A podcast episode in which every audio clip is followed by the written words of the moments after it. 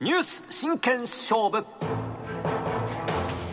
この時間は元産経新聞編集長の安本俊久さんに気になるニュースに切り込んで解説していただきます。スタジオに来てくださいました。安本さんおはようございます、はい、おはようございます。よろしくお願いいたします。お願いします。さあ今朝のテーマは年末バージョンですねはい岸田歴で振り返る令和5年なぜ国民と乖離したのかということでお話しいただきます、はい、もうあのこの放送もあと年内2回なのでそうですね、えー、今年を振り返るバージョンでちょっと話してみたいんですが、はい、あの私事ですが毎年この時期楽しみにしてることがあるんですね。それはあの読売新聞が、えー、毎年この時期に読者からですね応募で、えー、してもらって重大ニュースを選ぶということをずっとやってるんですね、はい、で今年はあ昨日18日が締め締め切りで応募してまして、今週末の23日にその結果が発表されるんですね。ですから、それを一足早く、えー、自分なりに重大ニュースを、まあ、選んでみたいなと思うんですが、はいその中で、まあ10、10, 個は無理ですから、トップニュース、えー、藤川さんだったら今年何を思い出します？まあ、いろんなことありましたよね。えー、私はやっぱり、広末涼子さんの不倫を、なるほどね。全員忘れてる。渋いとこつきましたね。なるほど。僕はやっぱり阪神タイガース日本一。まあそうですね。だと思うんですけども、えー、まあそれが選べるかどうかわからないですね。で、実は読売新聞は、あの、11月までの57本のニュースをこの中から選んだらどうですかという紙面を2日に作ってくれてるんですよ。親切な紙面ですね。親切な紙面ですね。はい、で、これを見ると、あ、今年こんなことあったなと改めて思うんで、はい、まあこれもまた楽しいんですが、今日はその中から岸田首相に絡むニュースだけを取り上げてみたいんですね、はい、この月にはこれがあったこの月にはこれがあったと。そうすると意外や今の岸田首相の心の内とそれがいかに僕たち国民と乖離してるかが分かるような気がしましたので、えー、その話にしてみようと思います、はい。えー、まず1月ですね。1月、えー、何やったか少子化対策の拡充を表明したんですね。もう前例のない大胆な策を打ち出しますと。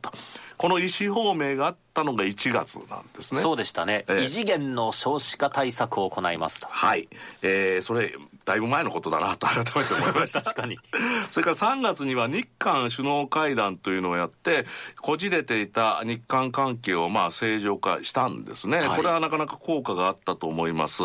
えー、昨日も北朝鮮が弾道ミサイルを打ち上げてましたけども、えー、その度に、えー、日米韓の連携がうまくいって、情報だけはすぐ取れるようになったんですね。これはまあ、日韓関係があ正常化したことのプラスだと思います。はい、それからこの月に、えー、岸田さんはウクライナの電撃訪問やってるんですね。3月でしたね。3月だったんですよね。まだ、えー、寒い頃だったなというのを改めて思いました。で、これもなかなか画期的なことなんですね。現役の総理大臣が、今まさに戦争をやっている国、まあ、それはイコール危険な国ということになるわけですが、えー、そこに、えー、行って、えー、当事者と話をしたっていうのは、これ戦後初めてのことなんで、はい、僕は快挙と言ってもいいかもしれないことだったなと思います。うんうん、から5月には G7 サミット被爆地広島でやって、えー、G7 の首脳たちに原爆資料館なんかをまあ見てもらったわけですよね。はい、これも、まあ、原爆の惨状を世界に知らせるという意味では意義があったと思います。それから、この月に、えー、新型コロナを2類から5類に移行させるという、まあこれも決断、大決断と言っていいと思いますが、それをやったので、僕たち国民は自由に活動できるようになったわけですね。これ大きかったですね。大きかったですよね。だから、えー、ここまではよくやってるなと思ったんですが。前半意外と良かったんですね。良かったんですよ。えー、で、えー、この月5月のね、世論調査一つ挙げてみると、朝日新聞でも支持率が46%あって、不支持は42%あったんですが、それを上回っていたので、まあこの時は人気がある総理だと言ってもよかったと思いますね。この時に解散しとけば。そうです、そうですね。今となってはね。今となってはね。で、今となってはですが、ここから潮目が変わったんですね、はい、批判材料となるようなニュースがどんどん出てき始めました、うん、まず5月にマイナカードをめぐるトラブルが相次いで、えー、まあ明らかになったので、はい、まあこれに消えた年金問題と同じじゃないのというムードがだんだん出てきたわけですよね。で、それを指してだと思いますが、これも重大ニュース候補になってますが、えー、岸田首相がですね、首相公邸で常識外れの忘年会をやっていた秘書官の長男を更迭したのが実はこの月だったんですね、はい、えー、これによってまあ支持率回復しようとしたんですが6月は支持率が42%に落ちて不支持が46に逆になったので、はい、ここから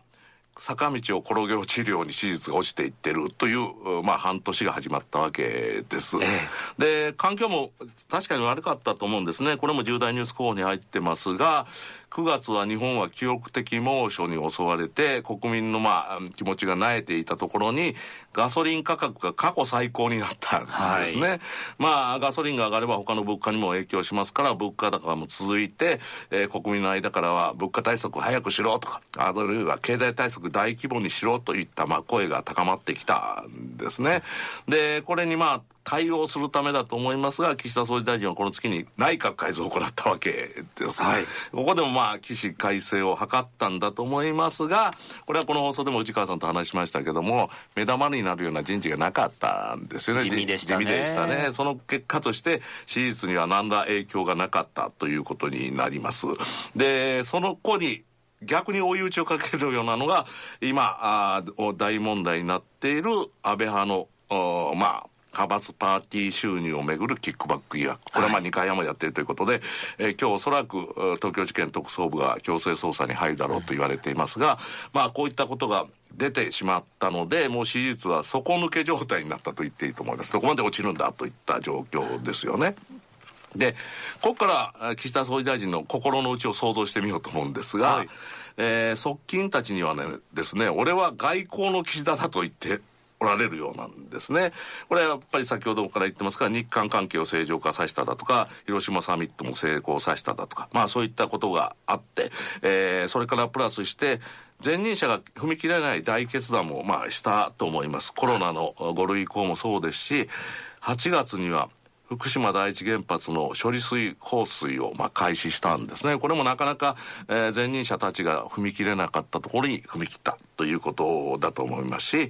えー、10月には旧統一教会の解散命令請求も行った。はい、これもなかなか今までのリーダーたちできなかったところですね。新行の自由、信教の自由というものを日本国憲法は保障してますから、そこに抵触すると言われると、まあ、二の足を踏んでしまうというのが政治家なんですが、そこをあえて踏み込んだという意味では、大仕事をやったんだなと。は思います。まあ、たった1年の間でですね。だと思いますね。ねですからまあ、自分の中ではよくやった1年だと思っておられると思いますが、はいそう思うこと自体が実は僕たちとの気持ちが乖離してることではないかなと思います。えー、不人気の理由っていうのはすでに先ほどから申し上げてるニュースの中に入ってるんですね。えー、前例のない少子化対策を打ち出しましたけども、じゃあどのようにやるんですかっていうのが今ようやくニュースになってるんですよね。ちょうど1年ぐらい経ってからやってますもんね、はい、やるやるやると言ってこれからようやくこうやってやりますよっていうのが出た。まあ3兆6000億円いるので、はい1兆円は、えー、健康保険料に上乗せさせてくださいと、えー、その他2兆6000億円は歳出改革をやって今までの、まあ、無駄遣いを排除することでひねりいたしますと言ってるわけですがこれ聞いた時に今まで2兆6000億円も無駄に使ってたんですねと自ら言ってるようなもんですよね。よね。えー、どうなってたんだということを感じるような、まあ、発表の仕方をしてると思います、はい、それからもう一つは、えー、例えばあ秘書官の長男を更迭したのにしたって忘年会のことですから去年の今頃やってたわけですよね、うん、それを、えー、5月になって半年後になってようやく、えー、長男クビにしますと言ったというところから見ても仕事が本当に遅いんですしかもあれバレちゃったからっていうのがねそうですよね。ですからバレなければそのまま言ってたんだなということが僕たちの感覚的にはまあ生まれるわけですよね。気持ち的には、はい、ですから本人はよくやってると思ってるけどもやってることが遅いんじゃないの？ということですよね。本当にもしそれが必要だと思うんだったら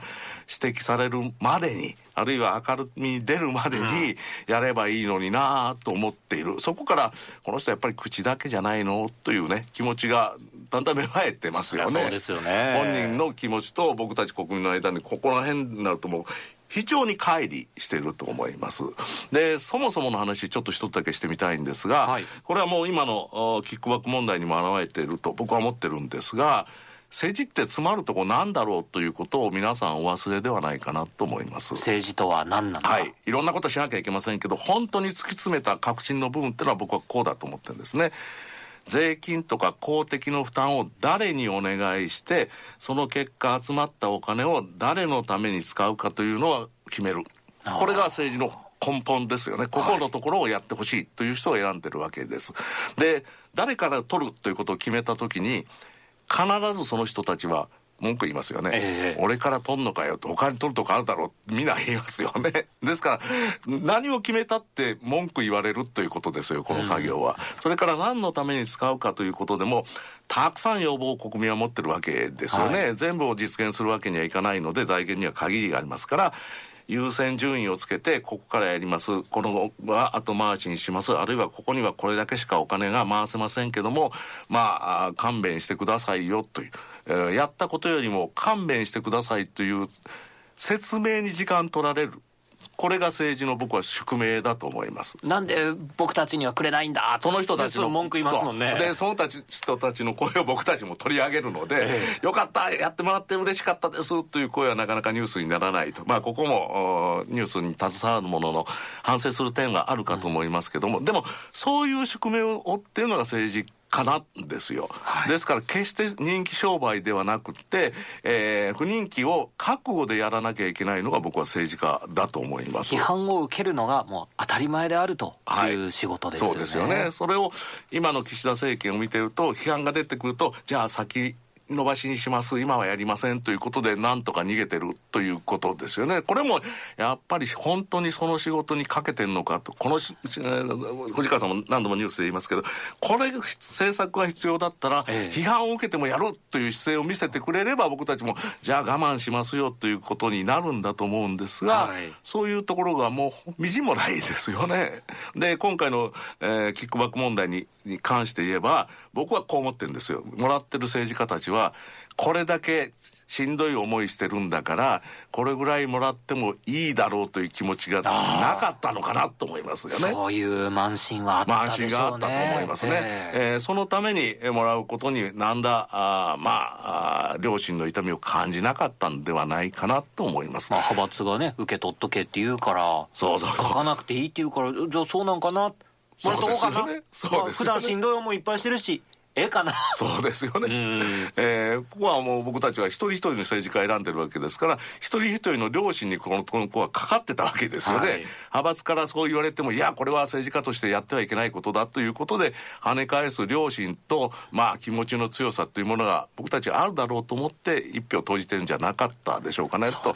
改めて思いますよね。ですから、まあ岸田さんだけではなくて、今の政治家、特に自民党の政治家たちには、政治家としての革新の部分の覚悟が欠けてるんではないかなという気がしますね。え決して人気者ではならなくてもいいんだと。そういった気持ちでやってもらわないと、本当に僕たちが望んでる政治っていうのは、あー実現しないんだなと、今年1年振り返ってね、改めて思いました。そうですね、え本当に岸田さん火の玉になって。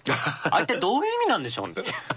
まあこれはね橋本龍太郎さんも行政改革やる時に言ったんですね。でいろんな反対がある中でももう傷だらけになってもやるということだったと思いますが、まあひ火だるまになっても火だるまになってるね、えですから本当は火だるまになってもやると言ってほしかったところですよね、ええ。火の玉ではなんか自分から積極的にやって相手を燃やしてしまうというような感じがあるんですが、なんか戦中のキャッチフレーズみたいな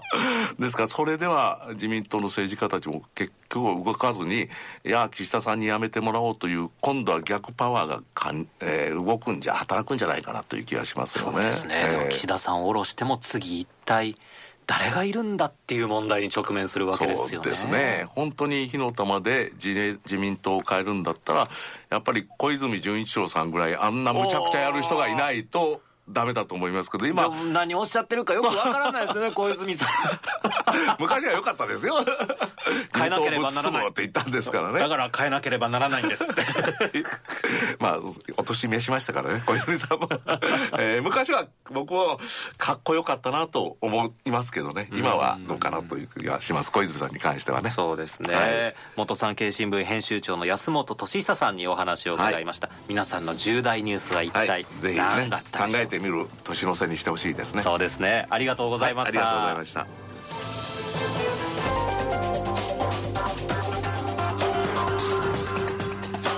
藤川隆夫のニュースでござる